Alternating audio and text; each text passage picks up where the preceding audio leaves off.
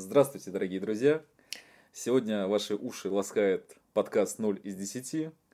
Его ведущие я, Максим Усенко. И я, Игорь Кислицын. Здравствуйте. У меня немножко сел голос, но я думаю, сейчас разговорюсь в процессе записи этого подкаста. Сегодня у нас... Есть о чем поговорить. Да, сегодня мы возвращаемся к нашему слегка подзабытому формату о личностях комикс-индустрии. Мы уже успели обсудить карьеры и творчество таких мастодонтов жанра, как Фрэнк Миллер, как Грант Моррисон, а что-то кого-то еще мы обсуждали, я уже не помню. У нас... Ну, знаешь, у нас э, красной линии так или иначе происходят э, разговоры да. об авторах. Да, да, да, да. И вот э, эта вот линия вывела нас сегодня к такому монументу, да. голыбище. Да, да, к человеку, пароходу, я не знаю, как его, блядь, назвать.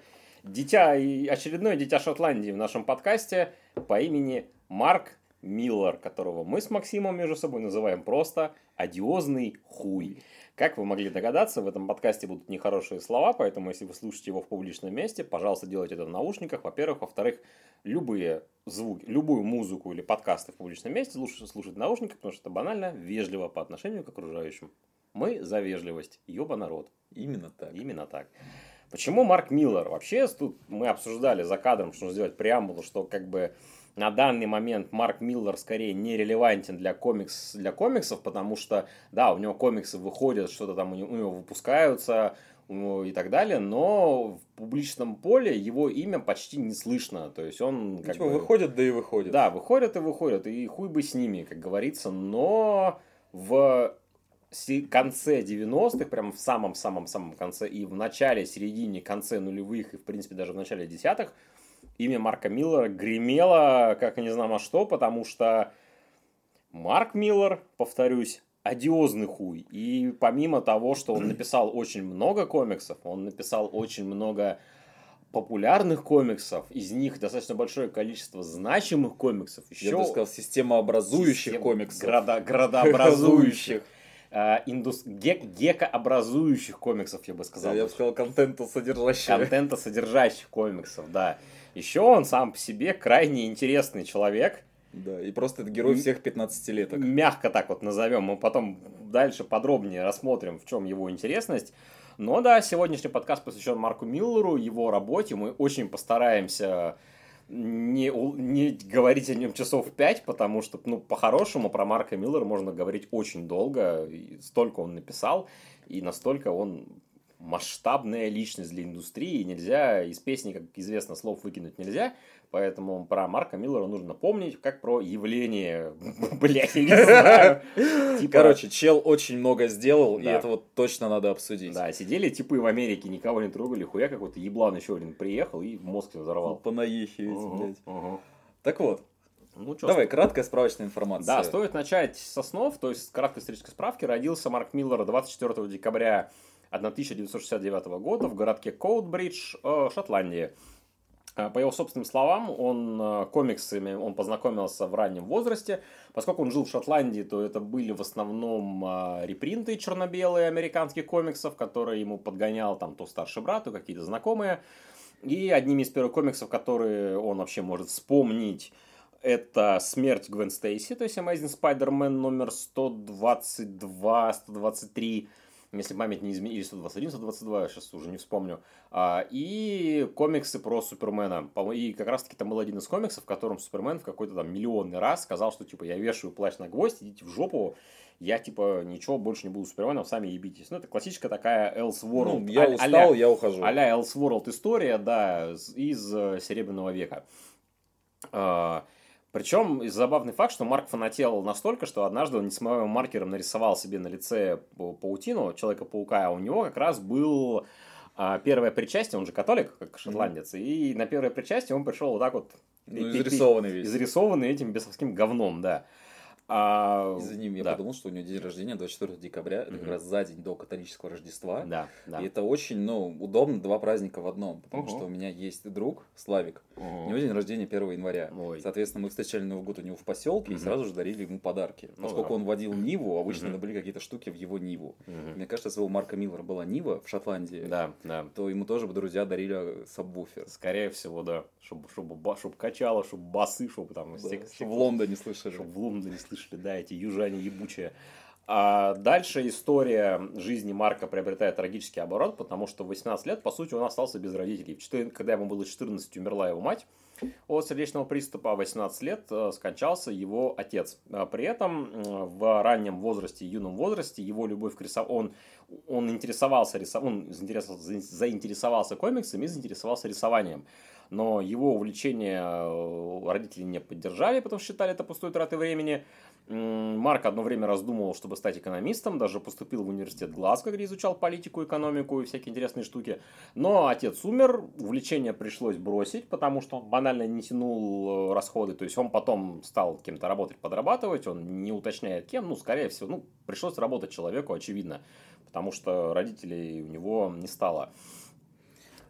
И вот мне сейчас 5 э, копеек ставлю, да. хоть он в кон... дальше выбрал карьеру сценариста, и mm-hmm. мы еще расскажем, кто помог ему да. с этой карьерой, да. он не забросил рисование. Потому что если ты откроешь, например, э, издание особо опасно русское, там в конце есть галерея, mm-hmm. и в галерее можно найти э, обложки, одну из которых в качестве тушевщика, mm-hmm. инкера был, собственно, сам Марк. Mm-hmm. Интересно. То есть, так, значит, иногда он карандаш в руку брал, скажем так. Ну да, не для того, чтобы написать слово хуй в очередной раз, или, да. или блядь. Да. Или пизда. Или пизда. Или козлоеб. Или козлоеб, да. Короче, мы, короче, вы поняли. Мы тут вспоминаем русский перевод особо опасен. Мы дойдем до этого комикса, до этого великого Великий. издания, которое... Сформировало нас как личность. Сформировало русскую... Невозможно представить русского любителя комиксов э, без комикса особо опасен. А в качестве вдохновителей, простите, самых ранних он называл э, Алана Мура, естественно, и Фрэнка Миллера. Фрэнка Миллера он очень ценил и уважал. Он частенько в интервью различных он вспоминал э, «Возвращение темного рыцаря», ну, как и многие, собственно, ну, авторы. собственно, все, ну, кто рос в 80-х, да, они да. не могли не вспоминать Конечно. Алана Мура и Фрэнка да, Миллера, и Фрэнка Миллера с «Темным рыцарем». Да, естественно. А, он э, решил вновь вернуться к комиксам, э, когда встретился на одном из конвентов в шотландском, ну, как он, британском, э, с Аланом Муром, а потом он как для одного фанзина брал интервью Гранта Моррисона, и Грант Моррисон э, дал... Я, я, кстати, знаю, как надо говорить правильно, но я буду говорить вот так, потому что новости почитайте. А, но Грант Моррисон сказал ему, что, типа, если ты хочешь быть комиксным автором, тебе в идеале лучше выбрать быть либо художником, либо сценаристом, потому что стать и тем, и тем крайне тяжело. И Марк решил, что, ну, похуй, буду сценаристом. А, он начал рассылать какие-то свои маленькие сценарии, начал где-то потихоньку издаваться в каких-то мелких журналах британских, его потом заприметил 2000 AD, Э, легендарный британский альманах, через который прошли все ваши любимые авторы комиксов. Там и Мур писал, и Эллис, и, и Нил Гейман, и, типа, любого британского автора ткни, да, он да, там был. Да, Моррисон, само собой, там был. Он начал писать в 2000 AD какие-то комиксы, он писал про Судью Дреда, само собой. По-моему, нет ни одного британского автора, который так или иначе бы Судью Дреда не пересекался. Там почти все художники британские, ваши любимые Судью Дреда рисовали там и так далее. А, при этом они с Моррисоном, судя по всему, они подружились. И Моррисон взял его под свое крыло. И долгое время, ну какое-то время, Марк Миллер считался его протеже. Где-то примерно до 2000, наверное, второго или третьего года. Ну, хотя, по сути, он, наверное, в 99-м уже перестал быть его протеже. Ну, так, по-хорошему, но как бы формально, где-то 2002-2003 год. Они вместе э, писали несколько комиксов. Они писали Флэша, они писали Болотную тварь.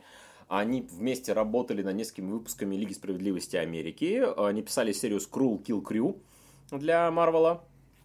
А, в конце 90-х, когда Марк уже, Марка уже потихоньку стали узнавать в издательствах и вообще осознавать, что у них появился новый, вполне перспективный, талантливый автор, у них были большие планы на Супермена, то есть на переизобретение Супермена. Но в итоге они не пошли в дело, и по сути эти наработки Моррисон потом использовал для своего All-Star Супермен.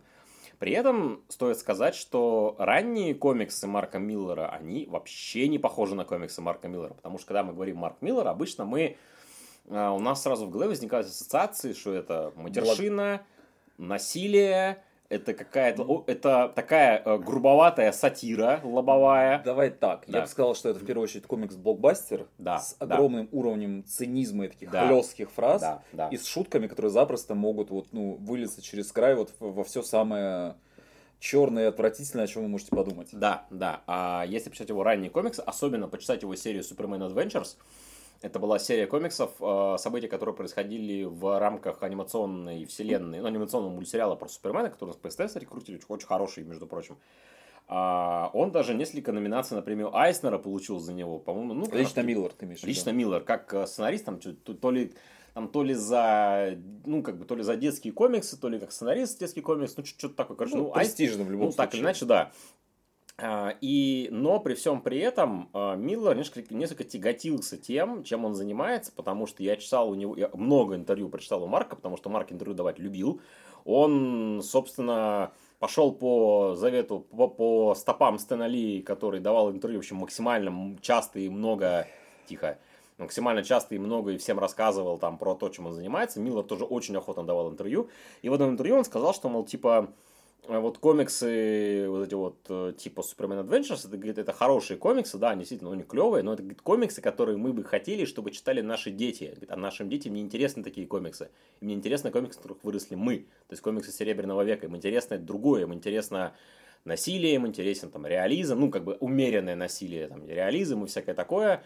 И как раз-таки примерно в это время происходит его метаморфоза, потому что э, происходят три события в его жизни – первое, он, у него появляется идея комикса особо опасен в 98 году. Да, в вникай, конечно. Не, я просто хотел сказать, что а, мы да. сейчас примерно хронологически да, в 90-х да, находимся. Да, Это первое. Да. А во-вторых, э, Игорь ранее сравнил Марка Миллера со Стэном Ли. Угу. Запомните эту фразу. Я не она... сравнивал. Я... Но было, ну, было, да, хорошо, было, было похожее что-то. Угу. И вот запомните эту фразу, она в конце еще это ружье еще выстрелит. Читатель, э, слушатель этого подкаста это запомнит. А, до этого в 96 году у него появилась идея комикса «Красный сын», начала потихоньку формироваться, причем он говорил, что источником вдохновения для него стал 300 выпуск Супермена. Я его прочитал, и там сюжет про то, что что было бы, если бы капсула Супермена упала не в 20-х условно, потому что, ну, если мы считаем, что Супермен появился в 40-х, в золотом mm-hmm. веке, то получается его капсула упала в 20-х. То есть как раз-таки в ревущие 20-е, сам прям, прям, прям после Первой мировой. Э, и в 300-м выпуске Супермена было, что было бы, если бы капсула упала в 76 году. Как раз таки, то есть у него там новый Origin, разгар холодной войны, там, хою-моё, и что оперировал бы он уже во взрослом возрасте, то есть в 2001 году, то есть в мире будущего, то есть он был по-настоящему man of tomorrow, как говорится. И в-третьих, Третье важное, вот именно важное событие, пока вот эти вот Красный Сын и Вонтед, они пока ждут своего часа, очень, они очень дозревают. Долго, дозревают. Притом надо отметить, что потом это будет крайне важно, что Вонтед он еще одно время пытался экранизировать, но не срослось. К этому мы придем позже, потому что это очень важная а, часть феномена Марка Миллера. И третье, Уоррен Эллис а, закончил свой э, ран на комиксе Authority вместе с Брайаном Хитчем. А, и искали нового сценариста, и Элис лично порекомендовал Марка Миллера, с которым они тогда общались. И ну, Марк Элис Миллер... тоже британец, ну как бы да, да, да. из Великобритании, скажем да, так. Он, он британец, да. Он, он, по он именно англичанин, а этот шотландец. Ну что, они британцы, они как бы ну. общались друг с другом. А, и Марк Миллер становится сценаристом комикса Authority. И ему в, в пару выдают не абы кого, а самого маэстро Фрэнка Куайтли, на секундочку, лучшего комиксного художника всех времен народов, так, это мое субъективное, объективное, хуй знает какое мнение, и открывая комикс Authority, мы понимаем, что именно на комиксе Authority, сам, сам Марк это тоже говорил, что по сути это вот тот момент, когда Марк Миллер стал Марком Миллером, которого мы знаем, потому что нужно сделать... Ты вот читал комикс Authority? Вот это был вот буквально мой следующий вопрос, потому что я, к сожалению, это вот та серия, которую я не осилил. Mm-hmm.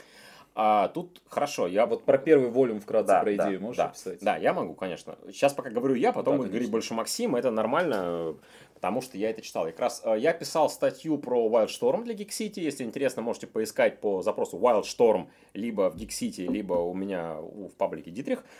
А, значит, там сейчас грубо, короче, в начале 90-х семерка и магия, шестерка, сем... шестерка, по-моему, да, короче, художники, имя, э, художники Марвел отвалились из Марвела, то есть Макфарлейн, Лайфилд, Ли, э, Ларсон. Э, Шестерки вот эти Марвел, да, и еще двое, которых все время забываю.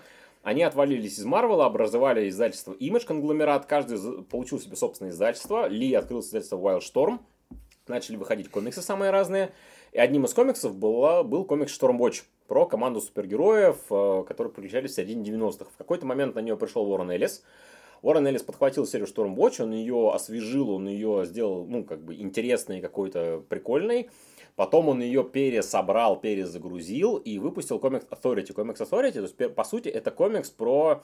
Это, был, это как раз уже был середина, конец 90-х. Это было время, когда... Ну, альтернативная супергеройка была да, на подъеме. Да, во-первых, была альтернативная супергеройка на подъеме. То есть, это у нас, э, собственно, Stormwatch, это Gen 13, это Authority. Это, это Spawn, Spawn прости господи. прости господи, действительно. Да, и тогда это Savage Dragon Эрика Ларсона и тому подобное. Э, и Authority это, по сути, был, комикс, э, это был комикс, в котором э, супергерои, ну, как бы существа, э, люди с суперспособностями, потому что, кратко, супергероями их назвать можно условно, они стали не просто, грубо говоря, пожарной командой это планеты. Спецслужба она скорее была. Не спецслужба даже, потому что спецслужба работает на государство. Если Stormwatch работал на государство, так или иначе, то Authority, это группа сверхлюдей, собралась и сказала, ща мы будем разруливать проблемы. И она неспроста называется именно authority, что на русский язык перевести тяжеловато, но тут это скорее типа... Властители. Можно, можно перевести как эм, даже не вла... именно власть, полномочия, способность... Упол... Воз... Да, да, да. Уполномоченные. Да, да, способность, возможность что-то сделать. То есть они сами себя нарекли вот такими вот людьми, так или иначе. А, и это была такая, типа... Извини, да, я продолжаю да, конечно, накидывать конечно. кринжовый перевод. Да. Право имеющие. Право имеющие, да. Прям достоевщина. Угу. То есть это была супергеройка с такой серьезной примесью реализма, а, с примесью социального, с примесью политики, потому что, как мы знаем, Уроднелли страшно любит социалку, политоту и всякое такое. Он прям вообще души не чает в этом. А, и это, по сути, был очень свежий взгляд на супергероику. В целом, Authority серия легендарная, там первый том Хича Элисом, по-моему, выпусков то ли 12, то ли 16, я сейчас точно не вспомню. Его очень многие отмечают как типа один из, ну вот прям то, что в тот момент это были прям ебать, ебать какие комиксы, то есть там прям именитые люди говорили, что мол Authority заебись. Я его читал несколько раз, я вам рекомендую комикс Authority. И приходит Марк Миллер. И Марк Миллер начинает делать то, что делает Марк Миллер. Комикс Authority он продолжает идеи Элиса, но он выкручивает их на полную. Ну, то есть, грубо говоря, у нас были супергерои, которые взяли да. все в свои руки. Да, и он эту тему развивает. И комикс Authority Марка Миллера и Фрэнка Куайтли, потом его дорисовывал другой художник, сейчас, простите, не вспомню кто. Там вот начинается насилие, то есть там много экшона, много драк. Там очень много такой лобовой, грубой сатиры, потому что э, Марк Миллер страшно любит лобовую, такую грубоватую, но очень понятную сатиру. Если у того же Элиса сатира, она более тонкая, так или иначе, у Миллера она больше такая прямолинейная. То есть э, там... А, хуй! Вот так. Там досталось всем. Там досталось и американцам, и британцам, и правительству, и, и супергероике как жанру. И фанатам комиксов, Есть леген... это все легендарная панелька, где один из суперзлодеев летит, у тебя получается, в читателя. Ну, в кадр. Да, в кадр, и там у него, он произносит фразу «комикс а for retards». Комиксы, а, комиксы для отсталых. Комиксы для отсталых, да. И он такой, типа, Э, из, э, скажем так, э, супергеройского боевика, который был у Элиса, это стал такой супергеройский блокбастер, который не претендует на глубину, но который при этом типа, типа ебать, охуеть, что происходит. Заканчивается комик Authority вообще тем, что э, главные герои обсуждают нечто в духе, что по сути мы переизобрели концепцию супергероики, то есть там мета уже начинается, и типа вот сейчас ебать, супергерои уже никогда не будут прежними. И что самое забавное, Марк Миллер вообще ни разу не соврал, потому что когда комикс Authority закончился то ли в 2000, то ли в 2001 году, мы все знаем, что в нулевые у блокбастерной супергероики, так мы это назовем, у нее начался ренессанс. Потому что нулевые для супергероики это золотое время. И маэстро Миллер не соврал, и он приложил к этому определенную руку. И после... Определенную, блядь, либо левую, либо правую. Да, часть, часть, часть тела он приложил, так скажем, свою. И в нулевые он вошел уже вполне себе звездой. То есть его имя было узнаваемо, он продавался хорошо. А, при этом он жаловался уже потом постфактум, что типа в DC его душили редакторские ограничения.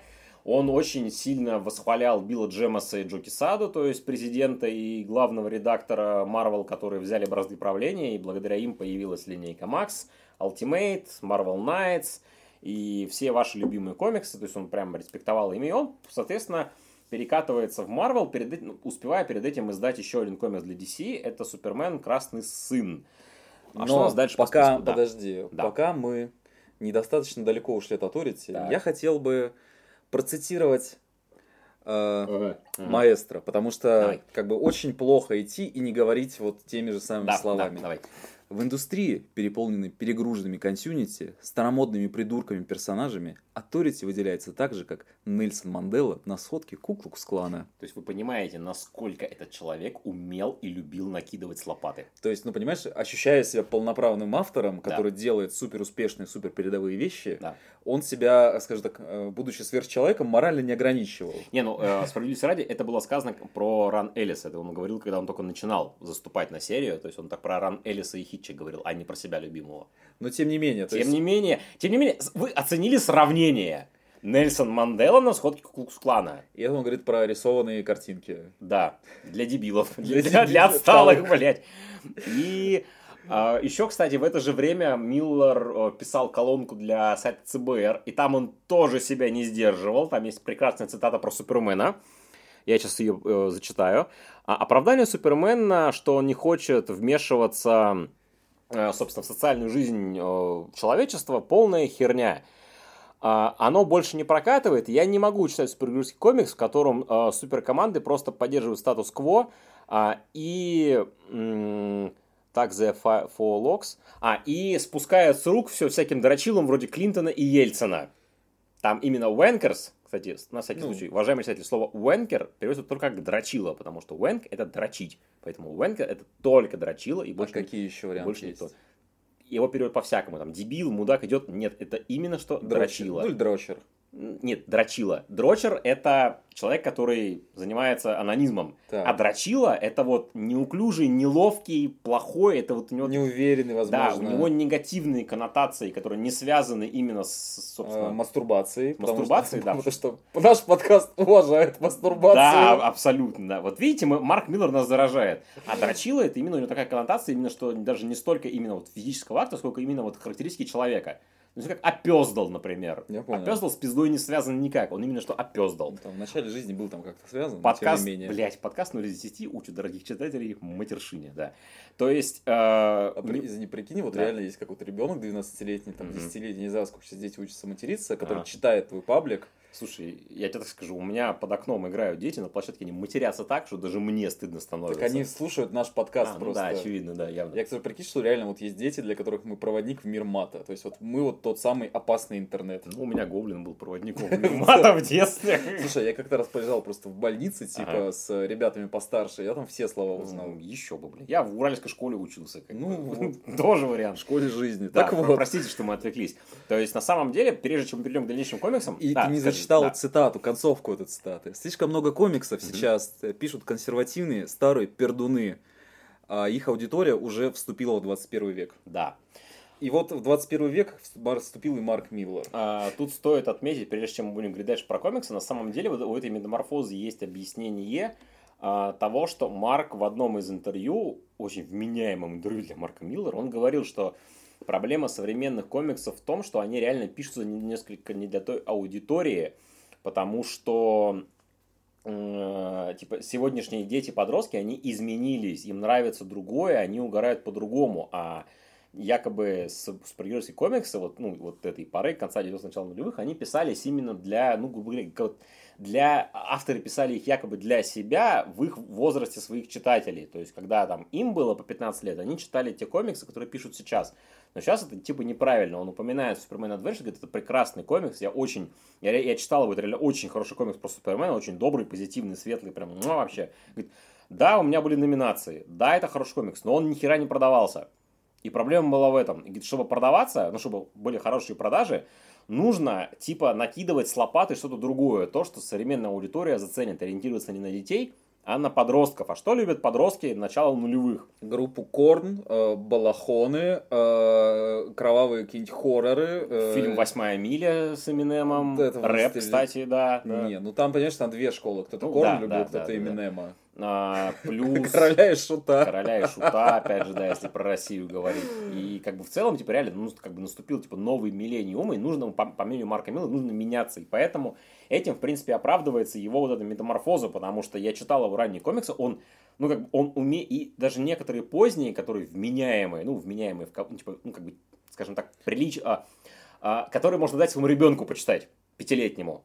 У него есть такие комиксы, и они очень хорошие. То есть он умеет писать, говоря, для пятилетних детей. Но он понимает, что продаваться будет, то, что продаваться будет комикс особо опасен, блядь. Или Authority. Да, мы до, до него дойдем.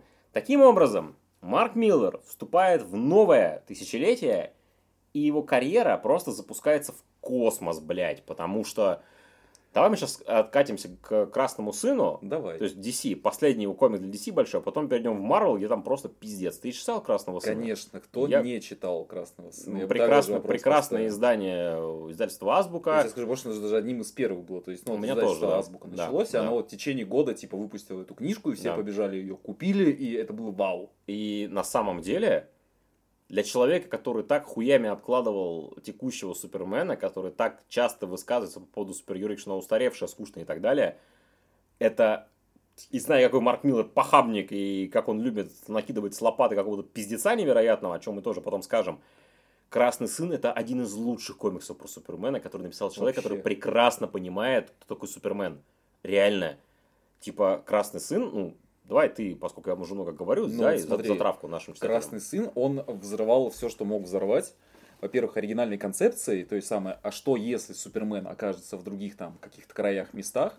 Во-вторых, как любой качественный, э, так сказать, Elseworld, он э, все грамотно переиначивал, типа Бэтмен в шапке, там сын русских диссидентов, ты такой, какая же это клюква, ну как это вот идеально встало да. на свои места. Да.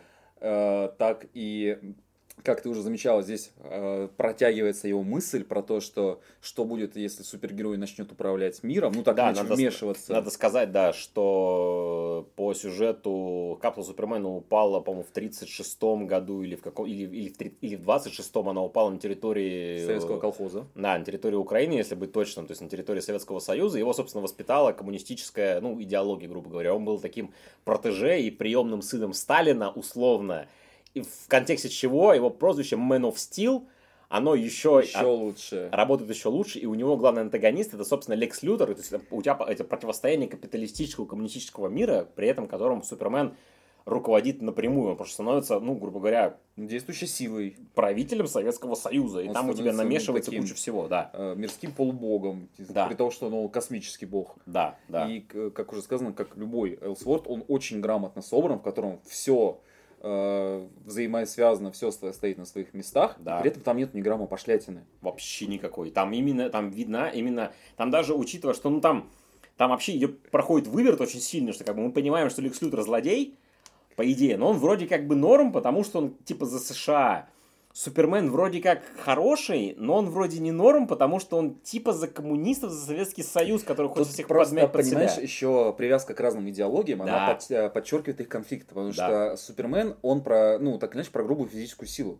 В то время как Лекс Лутер, он сугубо про человеческие возможности, человеческий интеллект и вот это вот все. И когда у тебя есть, извини меня, человек, который, ну, правит, типа, тоталитарно державой твердой рукой. Железной. Стальной, стальной рукой. стальном кулаке, я бы сказал, Против да. человека, который своими мозгами там балансирует бюджет США и ведет ну, да. ее к э, величию по-своему. Светлому капиталистическому. Да, к светлому нефильтрованному капиталистическому ведет ее по-своему. Это вот, ну, еще сильнее подчеркивает их противостояние. Там у них невероятная динамика между персонажами, и у этого комикса очень хорошая концовка, которая идеально вот просто вот зацикливает всю историю Супермена, подводя нас к тому, что Супермен это является становым хребтом вселенной DC, что Супермен вечен, и без Супермена ничего бы быть не могло и ничего быть не может. Это реально очень хороший комикс.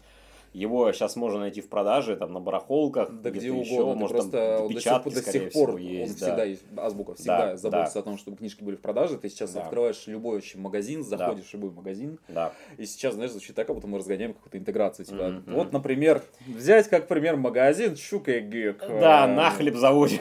На, блядь, Большом да. Палашевском. На Большом Палашевском. А, уже не взять, он закрылся. А поэтому, ну, это же не интеграция, нам же за нее не платили. Понятно, поэтому ясно. рекомендуем магазин Чука Гик да. на Большом Палашевском. Простите нас, пожалуйста. Простите, пожалуйста. да, простите, пожалуйста. Мы, на, на самом деле, грустно очень. Да, грустно. Ну, реально грустно, ну, типа. Культовое место. Если, если от, отскакивать, это первый, ну, мой комик-шоп в моей жизни. Ну, ну это чуть ли там не первый комик-шоп э, Ну да, в России. ну, это первый комик-шоп в России, считаю. Ну, я не знаю, там лавка апельсина еще была, как бы, как оптовка при... Ну, да, да, да. То есть, типа, я там первые комиксы свои покупал, там, познакомился с Яриком, Ярик, привет, там, я не знаю, с Ваней познакомился, с другими ребятами. И на самом деле, ну, типа, я жалею, что я не успел туда заскочить перед закрытием, но неважно. Короче, пацаны, да. поддерживайте комик-шопы, идите да. купите «Красного сына». Если у вас есть, купите еще раз, кому-нибудь подарите. Великая да, книжка. Да, абсолютно Просто великая. мы сейчас с тобой попиздели, и я mm-hmm. прям захотел его перечитать. То да, есть, если бы у меня да. моя библиотека была с собой, я бы да. его взял, он прекрасно там за полтора mm-hmm. часика, так, оп, прям да. приятно на да, душе. Да, да. Я напомню, его МакГиннес И рисует. вот Дэйв Джонсон, по-моему, рисовал. Ой, даже да. Дэйв Джонсон. Просто он, он да. Э, кроме обложек, редко что рисует. Да, его, если я правильно помню, его рисовал да, именно да. Дэйв Джонсон, ну, да. И это прям... Любовь, любовь. Вообще. Ну, Бэтмен ушанки, это, конечно... Конечно. Да. Так вот. И, возможно, кстати, он вышел таким э, относительно светлым, mm-hmm. потому что, ну, не только большая любовь, mm-hmm. а потому что он еще задумался в 96-м, когда да, Марк еще давно. не как бы переизобрел себя. Да, да, не. И там еще были, ну, кстати, прикинь, у тебя 27 лет, а ты уже красного сына придумал. Ну, блин. Потом ты еще 5 лет потерпел и выпустил. Ага. Ну да, это же офигенно. Разъеб. При этом, кстати, Красный Сын же хитярой пиздец стал. Но он, так типа, он же до сих пор, то есть да, ты реально он в любой, там, не знаю, да. комиксный паблик, да. там спрашиваешь, что это такие Красный да. Сын. Не, я даже, есть даже, даже, даже, да, был ходил. Мы даже в целом, типа, он, у него были очень хорошие продажи, его отмечали, по-моему, даже какими-то премиями э, номинациями. То есть, ну, реально, он прям... Это, Орден ну, Ленина получил. Орден, Орден Ленина получил, да. Трудового Красного Знамени, блядь. Ну, что реально, ну, реально, на мой взгляд, это один из лучших комиксов о Супермене. Ну, который ну, при этом да, очень, да, очень чистый, да. очень не пошлый и так далее. Но поскольку это неинтересно, мы переходим к другим комиксам Марка Миллера. Извини, ты, короче, вот ставишь его на полочку рядом с All Star Superman, у тебя да. появляется прекрасный дуплет э, Миллер, Моррисон. Да. Как, как в 90-е. Да, который распался в 2003 году, потому что они перестали общаться. Когда в 2011 году Моррисона спросили, почему он перестал общаться с Марком Миллером, он сказал, я желаю ему счастья, но я перестал с ним общаться, потому что из-за него я потерял нахуй веру в человечество. На этой прекрасной преамбуле мы продолжаем дальше. Да, дело в том, что в 2003 году у нет, давай про Ultimate X-Men скажем пару слов. Давай, нужно, давай, нужно, нужно, давай. Нужно. Я их не читал, но давайте посмотрим. В 2000 году, как вы все знаете, запускается вселенная Ultimate. Э, такой э, рывок Marvel, попытка Marvel переизобрести самих себя и, и вновь... также войти в новое тысячелетие. Да, потому что, как отмечают все авторы и редакторы, и художники, блядь, и кто бы то ни было, что в начале нулевых издательство пребывало в достаточно плачевном состоянии, недавно пережило процедуру банкротства, им пришлось распродать кучу своих IP, то есть отдать на сторону Человека-паука, Фантастическую четверку, Людей Икс, там у них остались всякие шныри в духе Железного Халк, Человека. Блядь. А даже Халка снимали кто-то. Да, уже. Халка, да, Universal, по-моему, отдали. Железный Человек у них там типа остался, ну какие-то чмошники. Кому ну, Железный типа, Вообще, алкаш этот ебаный. Да, пиздец. Он в подъезде его вчера встречал, да, опять да, там да, типа да, нажелезился. Да, блядь. Бесчеловечно. А, Всю медь, блядь, попиздил. Да, сука, сука. О, это очень хорошо. Это прям. Конечно. Дорогие слушатели, надеюсь, вы оценили этот э, Пассаж. Запишите, это простые, но, сожалению, очень мудрые слова. А, в 2000 году запускается линейка Ultimate, попытка Marvel войти в новое тысячелетие и снова как бы ворваться в большую игру. А, и запустилась она двумя сериями, и у ее истоков стояло два автора. Ну, как бы мы, мы само собой, там много людей, и художников, и редакторов, инкеров, и редакторов, колористов. Мы никого не забываем, просто мы конкретно говорим про конкретных личностей. Ну. Брайан Майкл Бендис, по которого мы параллельно, в параллельном подкасте огромную серию мы записываем про его жизнь, и Марк Миллер, которому доверили серию Ultimate X-Men. Сказали ему, ебать, переизобретай иксов. И с этим связано два забавных обстоятельства личного характера моего и характера, Малка, Марка, и характера Миллера. Марка Миллера. Первое. 31 выпуск Ultimate X-Men, изданный в сингле на русском языке, был мой первый комикс в жизни, который я прочитал. Потому что несколько лет назад, года три назад, я для какого-то материала перелистывал Ultimate X-ов. Я открыл этот выпуск на английском языке, ну, в сканах, очевидно.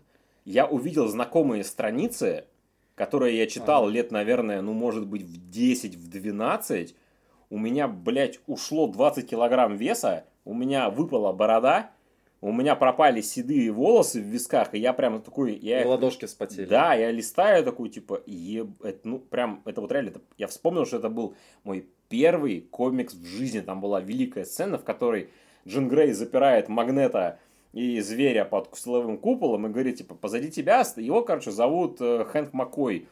Он, типа, любит искусство, живопись, математику и постоянно упражняется с боксерской грушей. И следующий кадр стоит Хэнк Маккой и щелка и хрустит костяшками пальцев, мол, типа, сейчас я ебучку буду вскрывать. А, это первое, поэтому для меня это очень личная история. Второе, Миллеру сказали, переизобретай, давай там новый, там новый миллениум, там вот это вот все, как сделали с Пауком, потому что Паук же тоже, это же по сути Бенди создавал, вот что было бы, если бы Паук стал Пауком в 2000 году. Но был один нюанс, Марк Миллер вообще нихуя не, не разбирался в Людях Икс, и он рассказывал, что среди редакторов было, ходил легендарный пич Марка Миллера, в котором он, напис, он описывал а, сцену с Росомахой, что он стоит на дороге, в него врезается машина, и она его как бы, ну вот, обтекает как Супермена, mm-hmm. потому что он был искренне уверен, что способности Росомахи работают именно так. И все редакторы такие, ёб твою мать, что это за хуйня? Но, как бы его... Ну, адамантиевый скелет, братан, что ты хочешь? Ну, тем не менее, не настолько, чтобы тачка его не сбивала. То есть он прям как Супермена его выписывал, ну, типа, что он такой прям, ебать его рот, прям вообще несгиб... несгибаемый. Индифатин. Не, ну вообще, слушай, это имеет смысл, потому что, представь, у тебя, допустим, металлический кость, ты должен весить намного больше, то есть, ну, типа... Но Росомаху машину сбивает, его швыряют постоянно. Ну, конечно. Ну, ну бывает, что, бывает. Да, да, в жизни огорчение, что называется. Швырнули в Дэдпула 3. А, вот. И он перезапускает Ultimate X и серия становится успешной, она хорошо продается. Она, я ее читал, ну, типа, не, ну, первые несколько арок. Она интересная, она прикольная, она такая именно, что такая молодежно по-нулевому драйвовая. У нее вайбы Ген 13 чуть-чуть. Ну, типа, что такие mm-hmm. там молодые, шутливые, дерзкие, там, хуё моё. Она реально прикольная. То есть, типа, он очень клево поработал над э, Джин Грей, например. Что Джин Грей из такой, типа, ну, как сказать, пай девочки условной, условно, ну, из, из, как бы, из Джин Грей, которую мы все знаем, она стала такой, типа, больше дерзкой, бойкой, там, у него короткая стрижка, там, хуё моё, наше и твое, и Ultimate X-Men стали, он писал их долго достаточно, потом поменял другой автор, не помню какой, он как бы закрепился уже в Марвеле с этим, пока в 2002 году не вышел, пожалуй, комикс, который вот реально, вот мы шутили вначале про градообразующий, кекообразующий, контентосодержащий, и начал выходить комикс Ultimates. Марка Миллера и Брайана Хича. И вот про Ultimates надо поговорить отдельно, потому что это не просто комикс, это, блядь, даже не просто веха, это... Это методичка по тому, как надо делать супергеройку в 21 веке, как ее потом, как она может выглядеть, если ее экранизировать. В контексте влияния он просто чудовищный, и сейчас мы расскажем, почему. Ты читал комикс Ultimates? Конечно, я читал, читал комикс Ultimates. Ultimates. Что ты а, скажешь про комикс Ultimates? Великий, великий, абсолютно великий. Он, во-первых, очень не про очень трудно говорить, потому что там с какого конца не подступись, это у тебя все время взрывается мозг. Вот ты бы с чего начал про Слушай, него Слушай, я бы начал с того, что, во-первых, мне, ну, общее ощущение, что мне от него хочется визжать. Вот это Ну, вот, вот да, так есть, вот. так, есть такое. Но да. в позитивном ключе, не от кринжа, как я это обычно делаю в последние годы, а от восторга. В первую очередь мне хочется отметить визуальный ряд. Потому что... Э, Брайан Хич ебашил просто великий, как, как мразь. Абсолютно. Во-первых, да. ты э, Брайан Хич и кто его красил. Потому что когда ты смотришь, ты mm-hmm. видишь сразу же такие приземленные цвета, скажем так. То есть это такая серо-коричневая гамма в основном. Э, Напомню. Вот ты, конечно, спросил, давайте проверим. Так вот, я сейчас перепроверил, и колористом Ultimates был э, Пол Маунт. Уважаемый мужчина. Видимо. Самый уважаемый mm-hmm. мужчина, э, с которым э, Миллер еще в будущем поработает. И вот э, кроме такой реалистичной, грязноватой серой цветовой гаммы. Еще Брайан Хич сделал такие раскадровки, как вот, ну, привыкли называть, широкоформатные. Да. То есть, как будто бы это все максимально кинематографично. Что для Миллера было очень важно. Это было очень важно, потому что мы об этом еще расскажем. Причем да. а, то, что он очень кинематографичный, еще говорили во времена, когда он рисовал Authority с Уорреном Эллисом а, первый том. Да. Они, по сути, на самом деле, что Authority, что потом это подхватили что Planetary это подхватил с Кассады вообще это вывел на какой-то недосягаемый уровень в Planetary. Опять же, Planetary великий комикс, великий. почитайте.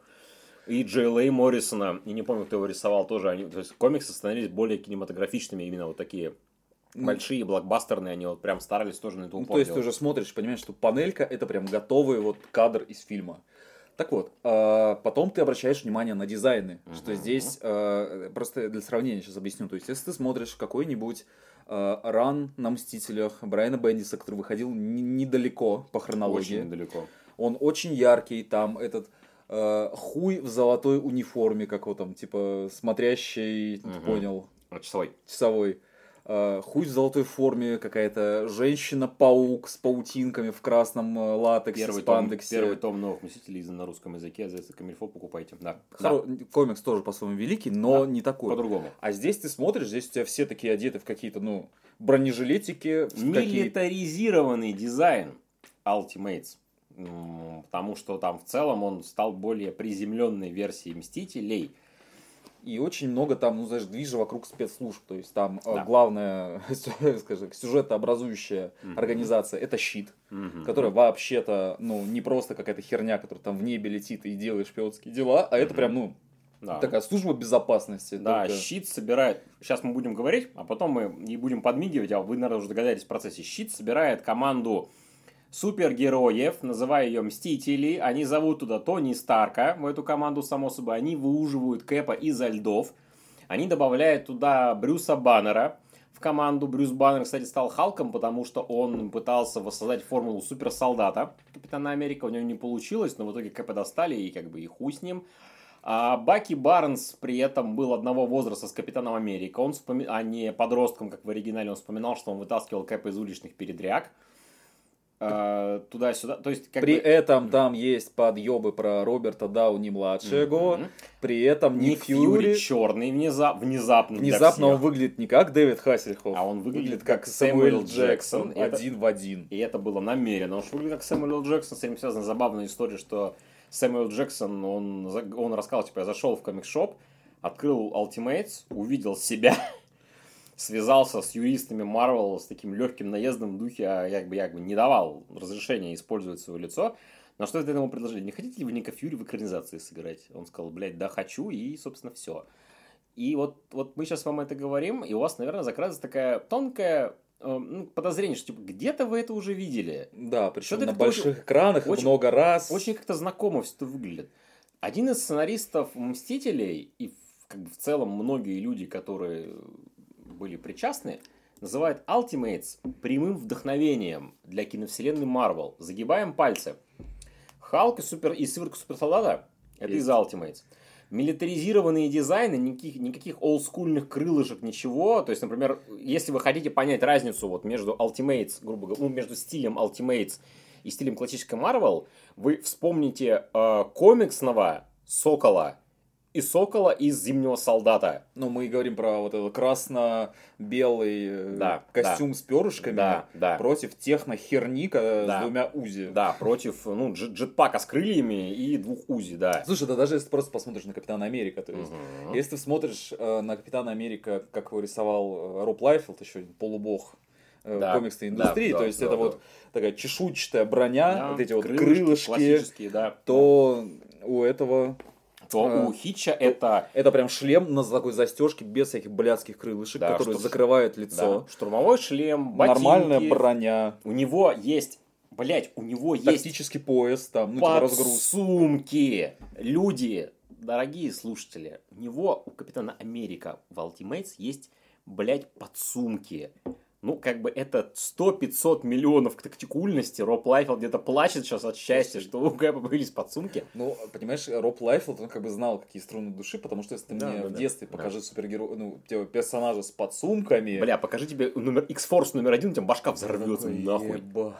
Ну, собственно, удивительно, X-Force номер один продался тяжелым миллион копий.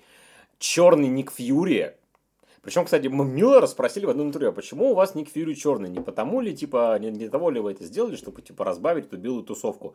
Он ответил, да нет, типа, ну он, он там, короче, наебался в цифрах, но он имел в виду, что, типа, сейчас, как бы, в США, там, в 2002 году у них есть Колин Пауэлл, я не помню, какую он должность занимал э, на тот момент, для старшей аудитории Колин Пауэлл человек, который тряс якобы пробиркой с химоружием в ООН, который оправдал вторжение в Ирак. Так вот, а, и очень много чернокожих, э, ну, собственно, администрации, в армии и так далее, mm-hmm. и он говорил, что, типа, как бы современному подростку будет, типа, он нормально воспримет э, чернокожего в качестве главы там сверхсекретной организации. С этим, кстати, связан... Ты хочешь рассказать или мне? А я вот э, начну издалека. Дело в том, что вот мы с тобой накануне кидались кадрами из комиксов и да, орали да, в голосину. И да, ты мне кидал да. из Ultimates. Угу. И дело в том, что, как мы уже говорили, у Марка Миллера достаточно такое резкое чувство юмора, которое О. тебя как будто вот бьет кулаком по лицу. Но при этом... Но при этом оно абсолютно и, адекватно и, происходящему иногда, в комиксе. Иногда Марк Миллер бьет не в бровь, а в глаз просто. И вот этот момент... Выбитый глаз, выбитый я бы сказал. Глаз, да, да. Там был эпизод про то, как Капитан Америка понимает, что вокруг него его, достали, его достали из льдов, он пришел в себя, да. И что вокруг него якобы, ну, знаешь, э, ведут такой цирк, чтобы его не шокировать происходящим. То есть там стоит в комнате Ник Фьюри, э, Брюс Баннер, э, Тони Старк, и рассказывает ему, что вот, он провалялся во льдах сколько-то лет, хо-ё-моё, ты там всех спас, там туда-сюда.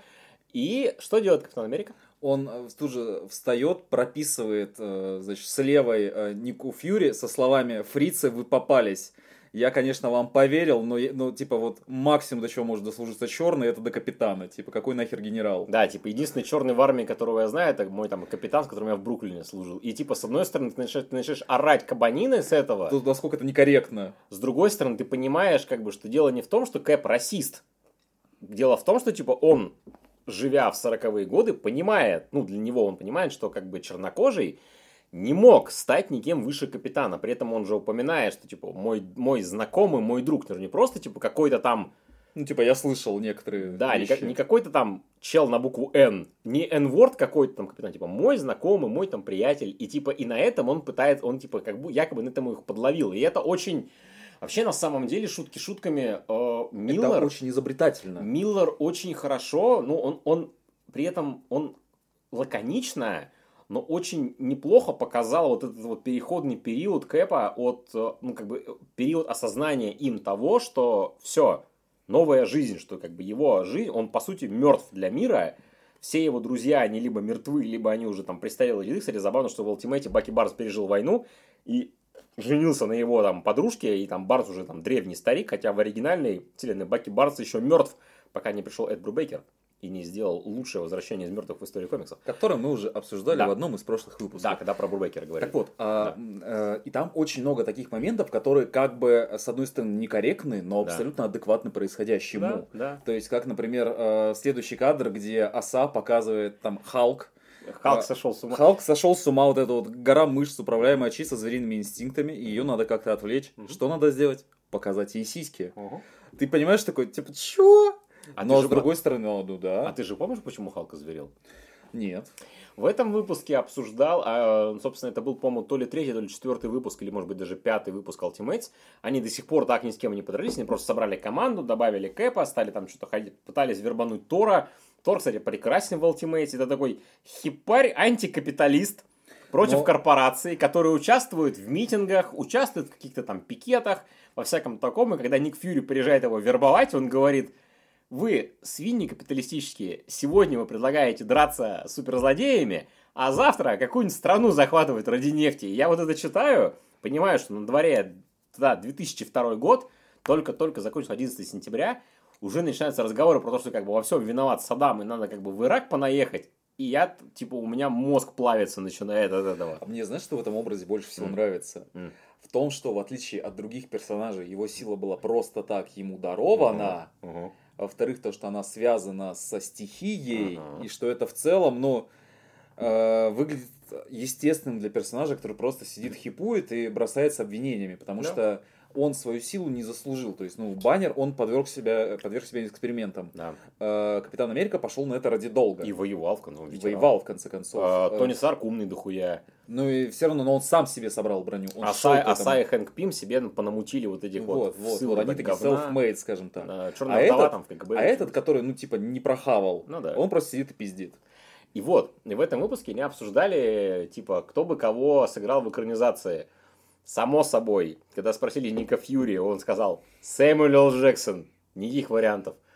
И потом, соответственно, Брюс Баннер звонит э, Бетти Росс, своей, она по сюжету его бывшая сейчас. И Бетти Росс э, сидит э, в ресторане с Фредди Принцем-младшим, с актером, если вы, по... и, если вы сейчас не помните, кто это, это нормально, потому что его карьера полетела под откос. Смотрел первый Скуби-Ду?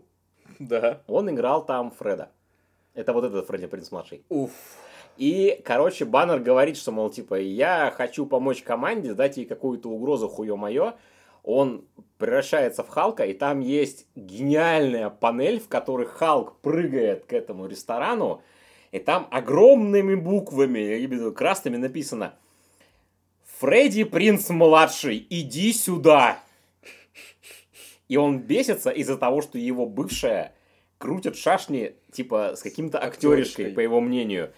И это очень тупо, это, но при этом это адски смешно. И это вот, я не знаю, я, как бы, вот, давайте так, вот сейчас, давайте, я буду с вами откровенным, уважаемые читатели, я э, иногда попадаю в ловушку того, что, типа, иногда я сам в своих глазах кажу себе каким-то, знаете, типа, комикс-интеллектуалом. То есть, типа, я стараюсь не выебываться, да, но, типа, да. я такой, типа, что вот, я как бы читаю комиксы давно, я там пишу про них статьи. Я осознанный гик. Я там пишу про них большие разборы, материалы, типа я там, ну, как бы хорошо, более-менее знаю изнанку, типа я как бы разбираюсь во всем вот этом, и как бы я немножечко себя, ну, как бы одер, ну, как бы такой ну, немножко, немножко комикс-интеллектуал. У меня есть такой грешок, я очень стараюсь не выносить его на всеобщее обозрение, не стараюсь, стараюсь не выебываться, вроде как получается.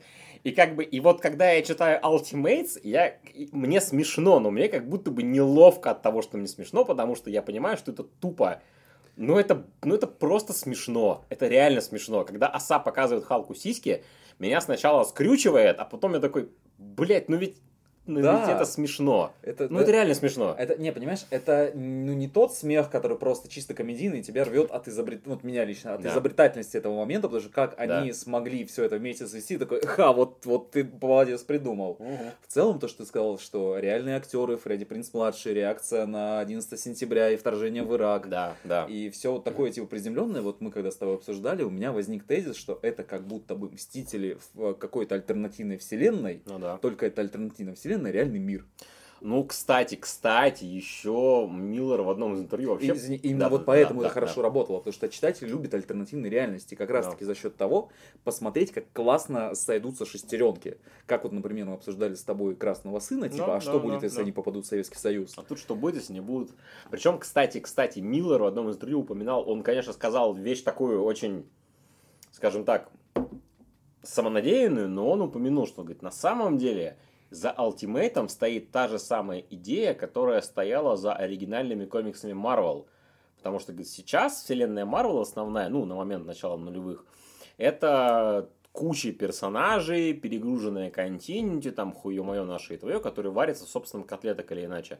А за Ultimate стоит идея, что у нас есть 30, 40, 50 супергероев, которые максимально приближены к реализму. Но ведь он говорит, но ведь это же истоки вселенной Марвел, потому что у вселенной Марвел, когда она начиналась, у нее была идея мира за твоим окном. И говорит, мне вот говорят, что, мол, типа, я постоянно там вставляю имена политиков, поп-звезд, поп-культуру. Говорит, почитайте ранние комиксы Марвел, Стэн Ли это постоянно делал. И я, как человек, который редактировал ранние комиксы Марвел, я могу под этим подписаться. Стэн Ли постоянно вставлял имена политиков, актеров, какие-то звезд шоу-бизнеса, чего-то так, чего-то кого-то. То есть там реально ранние комиксы Marvel, они вот действительно тоже были про мир за твоим окном. Потом он стал потихоньку замыкаться сам в себе. Ultimate, кстати, в этом плане это микрокосмос вселенной Marvel, потому что Ultimate закончил именно тем же, что он замкнулся сам в себе настолько, что он рухнул под собственным весом. И Ultimate как бы свернули. Благо, вселенная Marvel вроде как не схлопнулась еще, но тем не менее. То есть, как бы, и я вот это прочитал, с одной стороны, я такой, типа, нихуя себе у тебя, блядь, задвиги. Ну, типа, ты как бы сравниваешь себя, ну, с отцом-основателем. С титанами. То есть Кирби, Дитка, Ли там и так далее. Но с другой стороны, ну, в этих словах есть смысл, и в них есть правда. Слушай, ну, скажем так, с высоты лет у него было, была такая возможность, да. было такое право, потому что да. человек реально поменял комиксный ландшафт. Да, ну, То есть, поменял комиксный не... ландшафт, ну, поп-культурный да, как бы да, косвенно да. поменял, но тем не менее. Опять же, ну, не один он, напомним, просто мы сейчас конкретно про Миллера говорим. И Ultimate очень сильно повлиял на киновселенную Марвел, потому что Марвел КВМ куча идей оттуда утянула. Так или иначе, он повлиял визуально, стилистически они как бы они что-то поменяли. То есть, например, в Ultimates Брюс Баннер очень такой, ну, он именно что криповый и неприятный, а Халк вообще какой-то прям зверь, какое-то чудовище безумное. А, ну, то есть какие-то штуки они... Э, Кэп, иногда он прям вообще отпиленный. Есть же, опять же, великая вот эта вот страница Брайана Хитча, где Кэп показывает на букву A у себя на лбу и говорит, что типа, это что, похоже на букву F, имея в виду Францию, что, мол, типа, я что, секунд, по-твоему? Что за... кстати, Там в контексте, знаешь, типа, что я да, сдаваться, да, по-моему, да. по-твоему, буква А значит Франция. Да, при этом как бы Кэп у Миллер это такой немножко одномерный солдафон, жесткий такой максимально. Это, ну, скажем, а с другой стороны, разве он должен быть другим? У Брубейкера это солдат... У, у, у Миллера это солдафон. У Брубейкера это солдат. Э, там есть разница. Хорошо. Вспомните Капа Брубейкера. Там, он, он, он там тоже солдат, он солдат-патриот, хуе мое, но он именно что солдат. Он даже ну, чуть-чуть... Честь. Да, он как бы чуть даже больше именно что воин, а не солдат просто. А у Миллера солдафон. Именно прям солдафон. Я бы даже сказал, солдафон, а там офицер. Ну, офицера ну, есть. Типа, некая, ну, он так и так такая... офицер. Ой, блядь, началось нахуй. Иди Давай. французской булкой похрусти, ёб твою мать. Могу пальцем похрустеть. Угу, угу. То есть Ultimate перевернул игру, поменял ландшафт, Параллельно с этим Бендис начал переворачивать игру в новых Мстителях и в целом... В основной вселенной. Да, в основной вселенной, да. Он тоже ее освежил, облагородил, там вот это все, там началось безумие. Вместе с Бендисом, по сути, Миллер сделал гражданскую войну, потому что гражданка это на самом деле это больше проект Бендиса и редакции, а не Миллера. Но я думаю, мы поговорим про попозже. Да, да. Потому что одновременно так. с Ultimates так. выходил другой великий комикс Марка Миллера. А ну-ка. Конечно же, это Wanted, который начал публиковаться в 2003 году. Он 2003-го? Он, ну, тех же пор, тех же пор. То есть в 2005 вышло... Понятно. Надо, как... дорогие слушатели, вот. этот момент настал. Пока в 2003 году Марк Миллер менял вселенную Марвел, и ничего не предвещало беды, второй рукой он менял детство тысячи русских школьников. русских Или только русских. Короче, у него выходил комикс особо опасен. Wanted. Wanted. Тот самый легендарный комикс особо опасен. Слушай, почему, во-первых, мы его так облизываем? Потому что, ну, тут личные переживания в том, что да. он выходил на русском языке. Ставь лайк, если ты читал особо опасен на русском языке, Блядь. в том легендарном издании. Ставь лайк на Яндекс Музыке под нашим подкастом. Да. А, короче, это, во-первых, у меня был один из первых комиксов, вот в осознанной комикс-истории, который я купил. Uh-huh. И когда я его прочитал, я вот прям, мое, мое сердце облилось слезами счастья. Это лучший комикс, если тебе 15 лет, это лучший комикс в мире вообще. Да, просто, конечно, он еще выходил в то время. Вот сейчас мы не будем говорить про само содержание, просто проговорим про наши личные эмоции, потому что он еще выходил на русском в то время, когда все можно было. Вообще все. Поэтому ты открываешь, там хуй, пизда, блядь, пидорас, уебок, св... уебок свастики, пидорасы ебутся, там вот mm-hmm. говнище, еще mm-hmm. все, и когда тебе 15-16 лет, ты такой, господи, как это прекрасно, как моя жизнь вообще была без этого, до этого 16 лет жил. И да. я буду читать этот комикс каждую ночь от корки до корки и прятать его от мамки. Да, да, да. А, Что мамка наругает, если увидишь хуйню. А, так вот, собственно, чему мы так восторгаемся? Причем это издавало издательство АСТ официально тиражом там дохуляр тысяч. Миллиард, миллиард, 20 тысяч изданных, еще миллион на подходе. Понимаешь, первый срок Путина держался на лозунге в каждый дом по копии Wanted.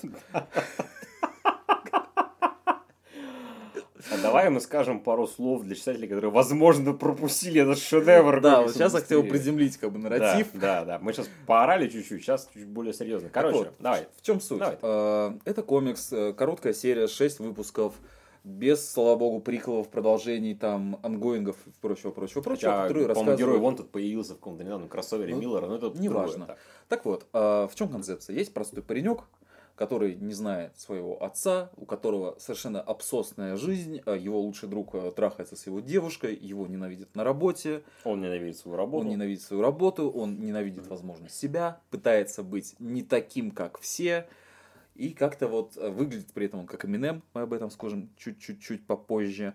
А, так вот. И в какой-то момент, причем здесь супергерои, он узнает, что он сын одного из самых ебейших суперзлодеев. При этом этот э, э, отец его, он умирает, и все, что у него было, переходит, соответственно, сынку по наследству. И вместе с этим он вступает в суперзлодейскую организацию, узнает, что суперзлодеи уже давно победили, держат весь мир прям в ежовых рукавицах. Угу. Ему предстоит как бы выбраться из этой скорлупы задрота, угу. извините, Уэнкера, дрочилы, да, да, да, чтобы стать вот реально типа супер крутым жестким, жестким, жестким пацаном. Жестким пацаном, который прям делает, отращивает яйца и, и ими просто вот сшибает все кегли в этом мире. Да. Странная метафора, но тем не да, менее. Да, да. Это Марк Миллер в какой-то момент понял, что нужно нацеливаться на еще более широкую аудиторию, какую только можно быть. И он реально сделал комикс для, блядь, подростков, потому что это комикс про чувака, который становится крутым. Не даже не просто крутым, он становится пиздатым. Он узнает, что у него куча денег, что ему, у него появляется все дозволенность, то есть, типа, он там, если правильно помню, там какие-то особые ксивы, типа, есть. Да, у них которые... есть значки, у них есть какие-то номера, да, и они да. делают вообще что угодно. Это, кстати, это, кстати, это, кстати, было в Симпсонах, в серии, где Гомера приняли, блядь, в этих масоны. Серия, это серьезно, абсолютно. Это Я будет... не видел эту серию. Это великая серия, где Гомера приняли в масоны, потому что у него есть какая-то особая родинка на теле, что он там якобы при... глава там масонской ложи или типа того. Короче, весь этот комикс, он про то, что быть плохим заебись. Да. Про то, что тебе открыты все дороги, ты смешиваешь все с грязью, ты mm-hmm. можешь уничтожать всех, кто тебе не нравится, всех, кто тебе ненавистен. При том, ты прости, берешь да, от жизни да, все, про да. отсутствие моральных ограничений. Да. Притом, кстати, это, наверное, первый комикс Миллера, в котором он начал потихонечку терять берега и выходить за рамки, потому что там есть, например, а, момент, где главный герой рассказывает своей там напарнице, подруге, что типа он, я говорит, как-то типа мне стало скучно, я завалился в полицейский участок, пришел их перестрелял, но ничего в итоге не случилось. Говорит, потом я пошел в какую-то квартиру какой-то кинозвезды, я типа ее изнасиловал, но ничего не произошло. Про изнасилование и Марка Миллера изнасилование там мы чуть дальше скажем, то есть это как бы там, это как, как ни странно. Как ни странно, выносится в отдельную тему. Да, это отдельная тема, это очень поганая тема, ну, как бы мы про это скажем отдельно. То есть, типа, если раньше он как бы балансировал на грани, так или иначе здесь, поскольку это издатель Топ Као, это независимый издатель, то есть у него ни лимитов, ничего, и у него нет редактора над ним, который так или иначе его Бил сдерживал. Да то тут он начал потихонечку терять берега. Тут еще он потихонечку начал их терять. Э, потом он их потеряет дальше уже конкретно в другом комиксе, который мы обсудим. Но, тем не менее, это реально комикс, это лучший комикс, если тебе 15 лет. Потому что это комикс про то, что ты в, то, что ты в какой-то момент можешь стать супер крутым пацаном и делать, блядь, все, что тебе захочется. Потому что когда тебе 15 лет, ты хочешь делать, блядь, все. Ты хочешь, ты хочешь, чтобы у тебя все было, и тебе, кстати, ничего не было. Да. Это вот главная мечта, особенно это еще очень резонирует с русским человеком. Очень сильно, как ни странно. И это комикс, по сути, про, про вот это вот. Да, при этом, да. как э, ты уже говорил ранее, он додумался до него в 98 году еще. Да, очень давно. При этом он сразу видел это как киноадаптацию. И более того, и Скажи более того, он э, будет киноадаптирован uh-huh. в будущем. Но поскольку он сразу мыслил адаптациями, uh-huh. это важно понимать, он да. сразу представлял, кто будет играть главных героев. Поэтому ну, у тебя главный да. герой выглядит как Эминем. Да. А между прочим, восьмая миля вышла в 2002 году, да, да, то есть да. как раз за год до. Да. А вторую как бы женскую роль играла бы Холли Берри, потому что uh-huh. там ну, героиня один в один выглядит. Да.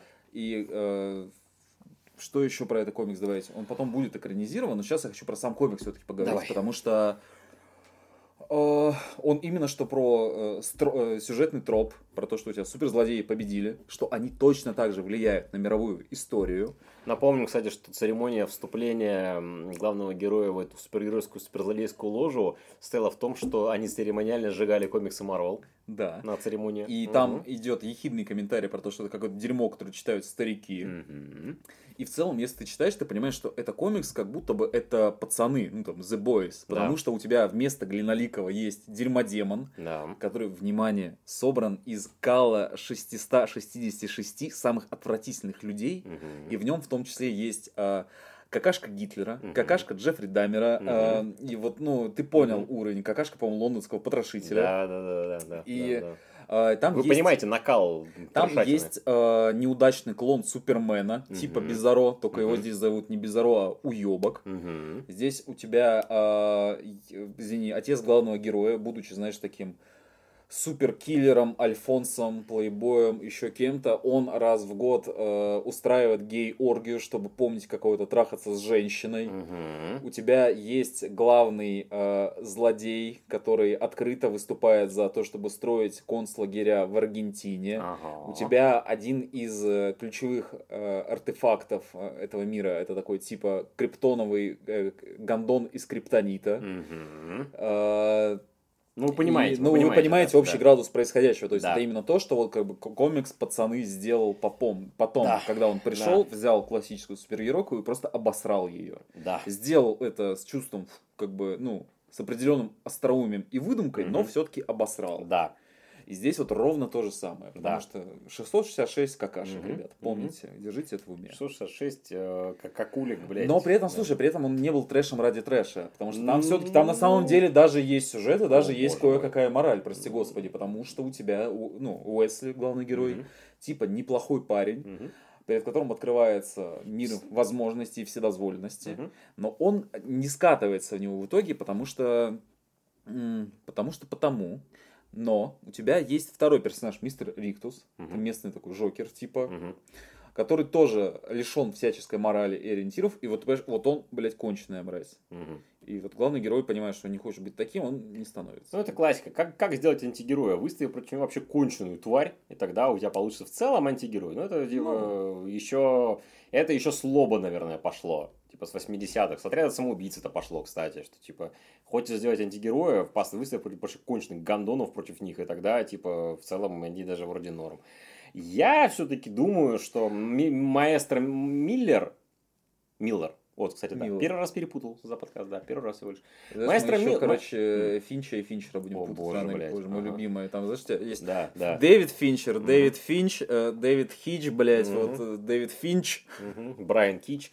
А, маэстро Миллер, он все-таки эпатировал публику, он, он сам говорил в одном из интервью, что типа я люблю раздвигать границы дозволенного, проверять, насколько они могут быть широкими. И его первый заход на эту территорию, это именно стал комикс Wanted особо опасен, потому что, опять же, до этого у него были уже такие, как сказать, эм, циничные штуки, типа от того же Authority, в какой-то степени Ultimates, и там, ну, иксов вряд ли, там они все-таки так или ну, иначе ну, было, более, было. более, да, такие традиционные. А вот Вонт этот именно дед так, ну, уже сейчас дед, рыжий, рыжий шотландец такой, блядь, а что если я ебану вот так, что нахуй будет? Ну, в итоге как бы хорошие продажи, там туда-сюда, известность, Экранизацию он получил, когда продюсер увидел превью первого выпуска, продюсер сказал, позвонил, блядь, я покупаю права, давайте экранизировать эту хрень.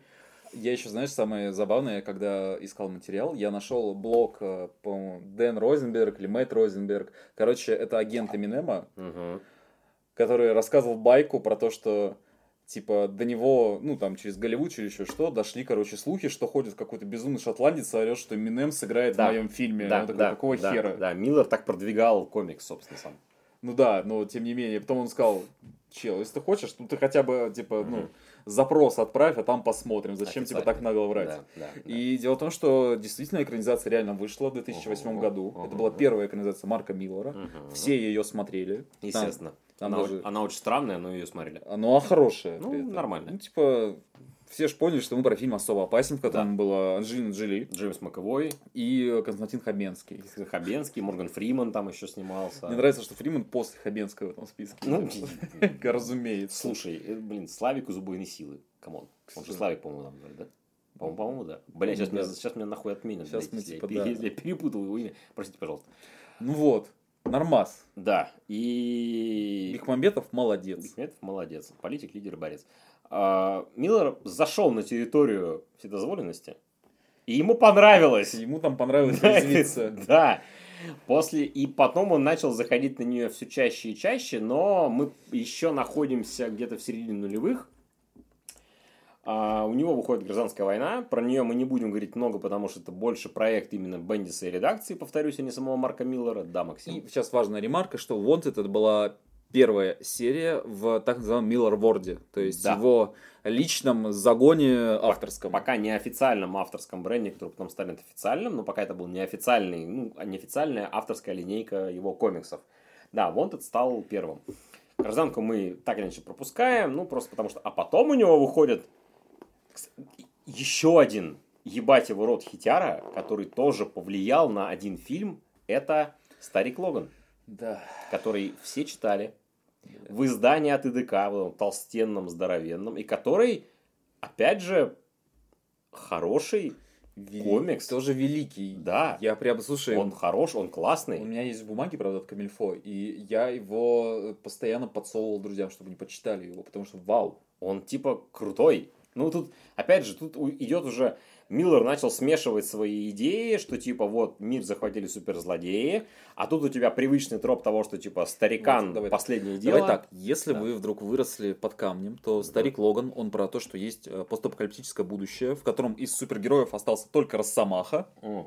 а при этом всех... Не только. Ну, типа. Не только. Хоукай там остался, там еще Сорви голова так или иначе остался. Ну, короче, их осталось, они те, кто остались, они прям прячутся по углам. То есть, по сути, ну... Ну, а, ну, а власть захватили суперзлодеи, соответственно. Да, Красный Череп, Доктор Дум, там все вот эти вот сволочи, Кингпин, по-моему, там, кин, или угу. того, да.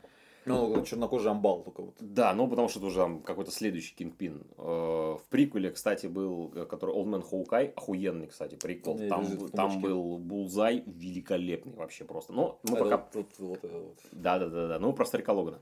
И у него, и это комик про то, что вот Росомаха, он живет как отшельник, уединенно, к нему приезжает Хоукай, уже слепой, и просит помочь его доставить некий груз из точки А в точку Б. И это такой классический роуд-трип, в ходе которого Росомаха думает, переосмысляет. Стал, мы сталкиваемся с этим постапокалиптичным миром Америки, который захватили всякие сволочи суперзлодейские. А, и в итоге Росомаха крошит кучу народу, валит определенных известных имен, мы не будем спойлерить, почитайте.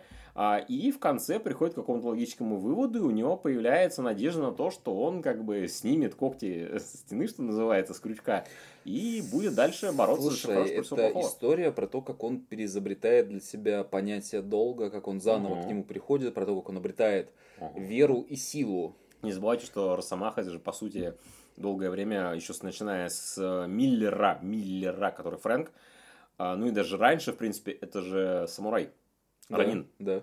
И у это вот, вот это вот азиатские темы, азиатская философия, вот эти вот именно вот долг, путь, воин, все такое, для Росомахи очень важная херня. И она тут тоже раскрывается, что Росомаха реально, он, он ну, находит себе новый смысл жизни. Не доживать ее, а принять свои ошибки, а там он ошибку совершил ебать какую, но это опять же спойлер, мы не будем про это рассказывать, принять, переварить, простить самого себя и жить дальше так или иначе, будучи героем, потому что ну ты же Росомаха, в конце концов, ты один из величайших героев Земли, так или иначе. Вот, и это опять всем взорвало мозг, это один из, ну, таких главных комиксов нулевых, ну, слушай, если ты, короче, откроешь список лучшие комиксы про Росомаху, вдруг... Он там будет обязательно. Он будет на месте номер один. Ну, Все, да, без вариантов. Там, либо он, либо, наверное, ну, он будет точно в первой тройке. Там рядом у него будут Росомаха, Клэрмонта и Миллера, само собой.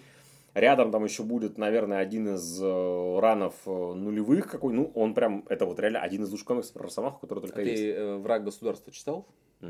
Давно, ну уж я ни хера не помню. Тоже Миллер Рамита. Угу. Прикольный, но все-таки угу. не вышаг. Да.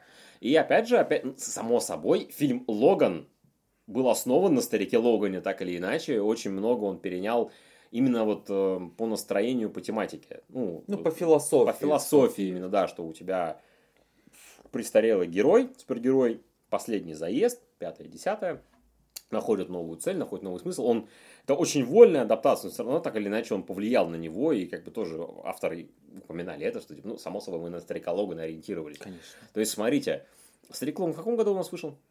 Слушай, 2006-2007 вот то примерно есть, те То года. есть, смотрите, человек... Одновременно с гражданкой, грубо да. говоря. То есть, человек влетает с двух ног в большую двойку, и у него за несколько лет выходит, загибаем пальцы. Authority, Ultimate X-Men, Ultimates, Гражданская война, особо опасен. Это хитяра, как бы вы к нему не относились.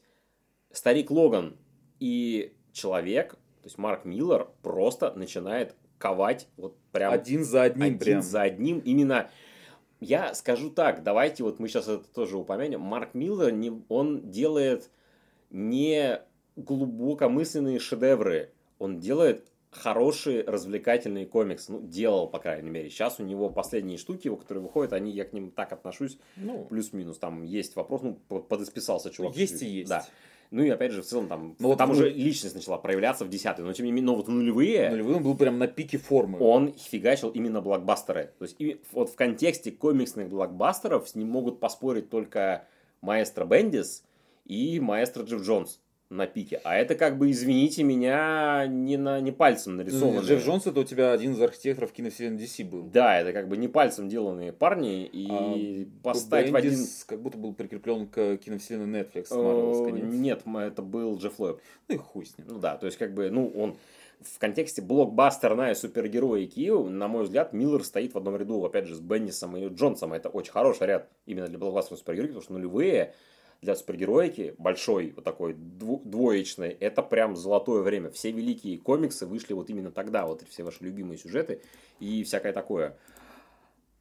И после этого у него выходят еще какие-то не такие Ну, он продолжает развиваться Miller да, World, да, то есть у него да. выходят э, тут лимиточка, да. тут а, самое... В 2011 году Миллер окончательно разрывает с большой двойкой и уходит на вольные хлеба и начинает штамп... Э, ну, не штамповать, плохое слово, начинает... Один за одним бомбить. Да, бомбить э, комиксами. И тут, наверное, стоит сказать, вот на... мы сейчас вот очень долго его облизывали, Стоит сказать пару слов о его личности, потому что именно к этому моменту вопросы с его личностью, с его, э, так скажем, публичным образом, и в целом э, надо упомянуть то, за что многие Марка Миллера не любят. И на самом деле их в этом трудно даже обвинить, потому что Марк Миллер, да, он набрасывал с лопаты на индустрию. Да, говорил вот эти вот все великие фразы, что типа вот там старые педуны пишут комиксы про персонажей, которые перегружены континенте, хуё-моё.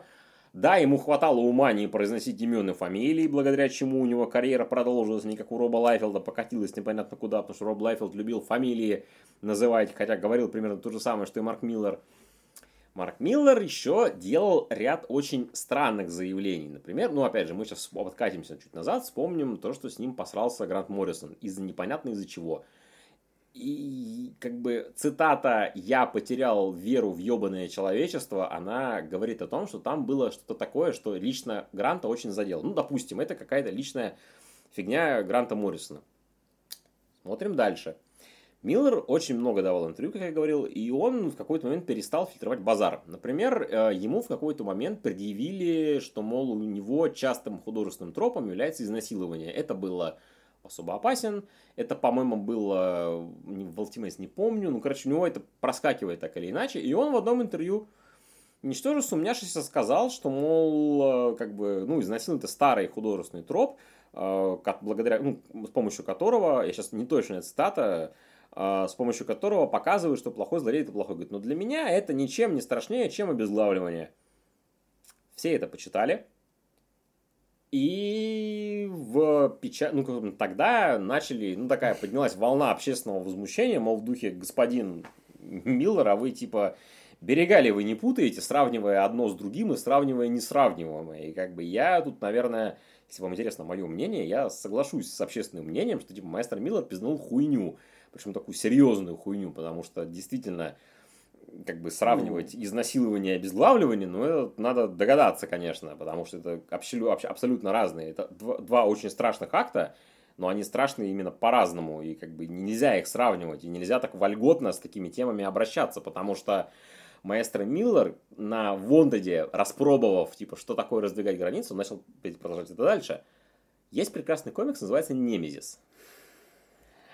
А, комикс Немезис это комикс про то, ну, грубо говоря, про то, что было бы, если бы Бэтмен стал суперзлодеем. Ну, или там, например, если ну, бы да. Джокер действовал как Бэтмен, да. то есть обладал тоже физической да. формой, теми же боевыми да. навыками, теми же да.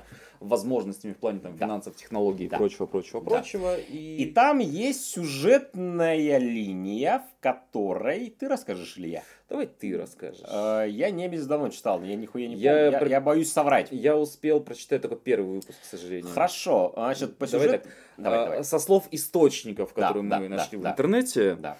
А, вот такой вот уровень у нас журналистики, угу. извините. Нет, все нормально.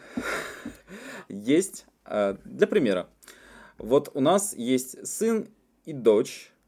А, Блять, извините. Давай, давай я. Значит, смотрите, моделируем, значит, э, там был такой сюжет, что у Немезиса, у главного героя, есть, ну, собственно, его противник, это э, шеф полиции. У шефа полиции есть сын и дочь. А Немезис похищает их обоих, потом он их э, отпускает в ходе какой-то сделки, а потом выясняется, что Немезис не только оплодотворил девочку семенем мальчика, то есть ну, брата с сестрой, да. Он еще и, он, как сказать, типа заминировал вагину девочки для того, чтобы и, точнее, не заминировал, то есть он, короче, сделал так, что, типа, при попытке аборта у нее там наступят какие-то необратимые последствия со здоровьем, ну, как бы, со здоровьем.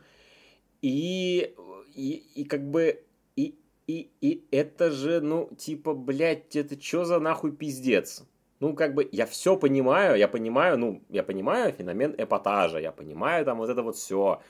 Но но это, не понимаю. Этого блядь. я не понимаю и не принимаю. И подобных вещей за Миллером, Миллером. за Миллером, Миллером числится достаточно много. На Википедии есть целая, как сказать, целая глава в статье, посвященной нему, The Public Image. И там есть его разнообразные набросы. Набросы в духе, что игры, компьютерные, ну, видеоигры, они для педофилов, в одном из интервью он э, упоминал, что он не то удивлялся, не то упоминал, что типа оказывается у неевропеоидов может быть синдром Дауна, то есть вот такие вот вещи. И как бы эм, вот мы час целый, даже больше часа, мы говорили, какие у него есть классные комиксы. Они реально классные. Вот то, что мы ткнули, они, они классные, некоторые великие, Слушай, но... даже Немезис тебя удивляет. Э, Блять, он меня пиздец ну. удивил, да. Но есть нюанс. Но при всем при этом нельзя выкинуть слов из песни, нельзя не упомянуть то, что маэстро Миллер очень сильно любил нести хуйню в прямом эфире. И за многие слова, которые он говорил, его вполне заслуженно обкладывали хуями в ответ. И, наверное, это стало одной из причин, почему с ним как бы публично перестали многие общаться и почему он потихонечку стал уходить в тень. Потому что, судя по всему, вот у меня один мой знакомый говорил, Извини, что... пожалуйста, да. представь, что если он в публичном поле такое пиздел, то что он говорил в личных разговорах? Я, блядь, не удивлен, почему Моррисон перестал с ним общаться, на самом деле. Если он такое публично говорит. Ну, типа, серьезно. Как сказал... Нет, то все равно, типа, ну, для публики с друзьями ты фильтруешь. То есть это вот еще, это, это еще фильтрованное получается, да. да это, это, а там не фильтрованное с друзьями. Ну, да. типа, знаешь, как вот, вот мы я, с тобой в подкасте ну, говорим, да, я вот, да, ну, в да. переписках там. Ну, как, как все мы, да. И как бы один мой хороший знакомый сказал, что типа на самом деле разница между... Э, Миллера часто с Эннисом сравнивают, потому что Эннис же тоже любит ну, скажем так, набрасывать с лопаты в своих произведениях, но есть два, две разницы. Первая, Эннис публичный Энис это, ну, такой обычный мужик из Британии, ну, такой, типа... Ну, может, там матернуться лишний раз, там ну, как-то типа, да, кринжово ну, пошутить, ну, типа, ну, как бы за ним не числится никакого такого, ну, как бы, так, такого, такого хуйни, который он говорил, типа, ну, обычный мужик, да, и как бы его комиксы есть, ну, у него, у меня самый нелюбимый комикс Эниса это «Пацаны», но как бы даже там какие-то границы соблюдены, так или иначе, ну, как бы разумного. А второе, как вот сказал мой знакомый один хороший, что, судя по всему, Эннис просто вставляет плохие штуки в комиксы, эпатируя или для какой-то сюжетной вот такой штуки. Ну, Карателя, почитайте, например, там такого полно. А Миллер, судя по всему, просто сам по себе плохой человек. ну, типа, да. Грубо говоря, ему не нужно выдумывать. Ему не нужно выдумывать. И при всем при том, что у него есть, были и есть классные комиксы, я, ну, нельзя, мы не могли это обойти стороной, потому что у него очень противоречивый вот этот вот публичный образ, и он реально говорил очень противоречивую хуйню. И вот то, что как бы массовое сознание считает у него противоречивым, я, бля, подписываюсь. Это даже не это просто это хуйня какая-то, бля, с изнасилованиями, с, с, вот этими набросами, там, с сюжетной веткой с Немезисом. Ну, это, блядь, для меня это полный пиздец, извините. Я такое... Я могу еще принять там, типа, какие-то вот закидоны из Вонта, но там уже... уже... Кстати, вот да. Причем, Вонта, причем первое было. Ну. Да. Вот опять же, вот уже в Вондаде было, что вот там, типа, что главный герой пришел, кого-то изнасиловал, и типа всем после этого норм. И как бы, ну, это на самом это, это уже как бы звоночек не очень хороший, потому что, ну, давайте уж откровенно, как один журналист сказал, что типа, э, ну, это нельзя сравнивать, потому что он очень так сказал остроумно, что, мол, типа, ну, как бы, если жертвы изнасилования, они подвергаются зачастую астракизму общественному, что, мол, типа, ну, там, вот это вот сама виновата, зачем ты там шла ночью, зачем так одевалась, то, говорит, жертва обезглавления никто не подвергает такому, типа, нафига ты оделась так, чтобы тебя обезглавили, поэтому это нельзя сравнивать. И, как бы, мастер Миллер пизданул хуйню. Вот, мы должны были намахнуть кувшин дегтя в бочку меда, потому что надо было об этом сказать. Мы в рамках подкаста 010 осуждаем, осуждаем. подобное максимально, и это мы сейчас не шутим нихуя, это реально очень плохо, такие вещи Нельзя, во-первых, нельзя говорить, а во-вторых, нельзя, блядь, так думать. Ну, типа, come on. И перекатываясь обратно к комиксам, с 2011 года Миллер начинает э, выдавать свои собственные комиксы, и уже тогда становится очевидно, ну, уже с конца нулевых и начала десятых, что он реально мыслит адаптациями, потому что вот сейчас давай про адаптации поговорим, чуть-чуть давай. разбавим вот этот вот поток кринжа и говна от ну, маэстро. смотри, как я уже сказал, в восьмом в каком году у нас вышла, да, в 2008 вышла адаптация «Особо опасен», первая в списке. Да. И дальше, вот как ты начинаешь просто загибать пальцы и такой, и такой думаю, нихера себе. Миллер очень экранизируемый автор. Он, поскольку он э, как будто бы мыслит да. экранизациями, да. то их очень легко переносить на экран. Uh-huh. Потому что, смотрите, в восьмом году у тебя выходит особо опасен. Uh-huh. Потом выходит Пипец в десятом, потом выходит Пипец 2, потом uh-huh. в четырнадцатом выход, выходит Кингсман, очень кстати. Хороший, кстати. Очень хороший. Слушай, я только сейчас понял, что Кингсман вышел аж ну, почти 10 лет назад. Да. Ужас. Пиздец. А мы не молодеем. Вообще не молодеем. Потом у тебя параллельно же продолжает выходить киновселенная Марвел. То есть да. у тебя сами по себе Мстители как бы вдохновлены. Да. Ultimates. Потом у тебя выходит... А, Гражданская а... война так или иначе вдохновлена. Ну... И так или иначе Миллер имел к ней... Уча... имел... Он ее писал так или иначе. Как бы нет, Конечно. опять же. Потом у тебя выходит Логан. Логан. Уже, уже говорили. Потом у тебя выходит еще один Кингсман. Потом у тебя выходит анимационная э, экранизация Красного Сына. Да. Потом у тебя выходит еще один Кингсман, который полная хуйня. Блин, ну, с оговорками. Ну, Там это, есть свои моменты. Ну, это один из последних фильмов, на который мы в кино официально сходили. Правда, это правда. Да, и как бы, ну, помнишь, как мы орали на сцене Конечно. после титров, блядь? И, э, на удивление, он же еще свою руку запустил в сериалы. Потому что сделал что? с Netflix. Да, потому что в 2017 году э, пришло, пришел стриминг Netflix, сказал, мы приобретаем Miller World. То есть все, грубо говоря, все-все-все авторские работы Марка Миллера теперь находятся под крылом у Netflix, и они да. могут их адаптировать. Более того, они работают над тем, чтобы это да. все адаптировать. Да. А, если смотреть на какие-то последние работы Марка Миллера, то видно, что он прям активно работает над тем, чтобы переработать слишком много слов работать. Да, да, да, да. Если посмотреть на последние работы Марка Миллера, то видно, что он переформатирует свои старые произведения, чтобы, видимо, проверить будут ли они интересны да, сейчас? Да, а Что, как примут вот такое-то изменение? А, ну, то есть, по сути, знаешь, они как будто бы делают концепт слэш-раскадровку, угу. которая при этом отдельно может окупиться. Ну да. То есть, так у тебя произошел перезапуск, например, комикса «Пипец». Да.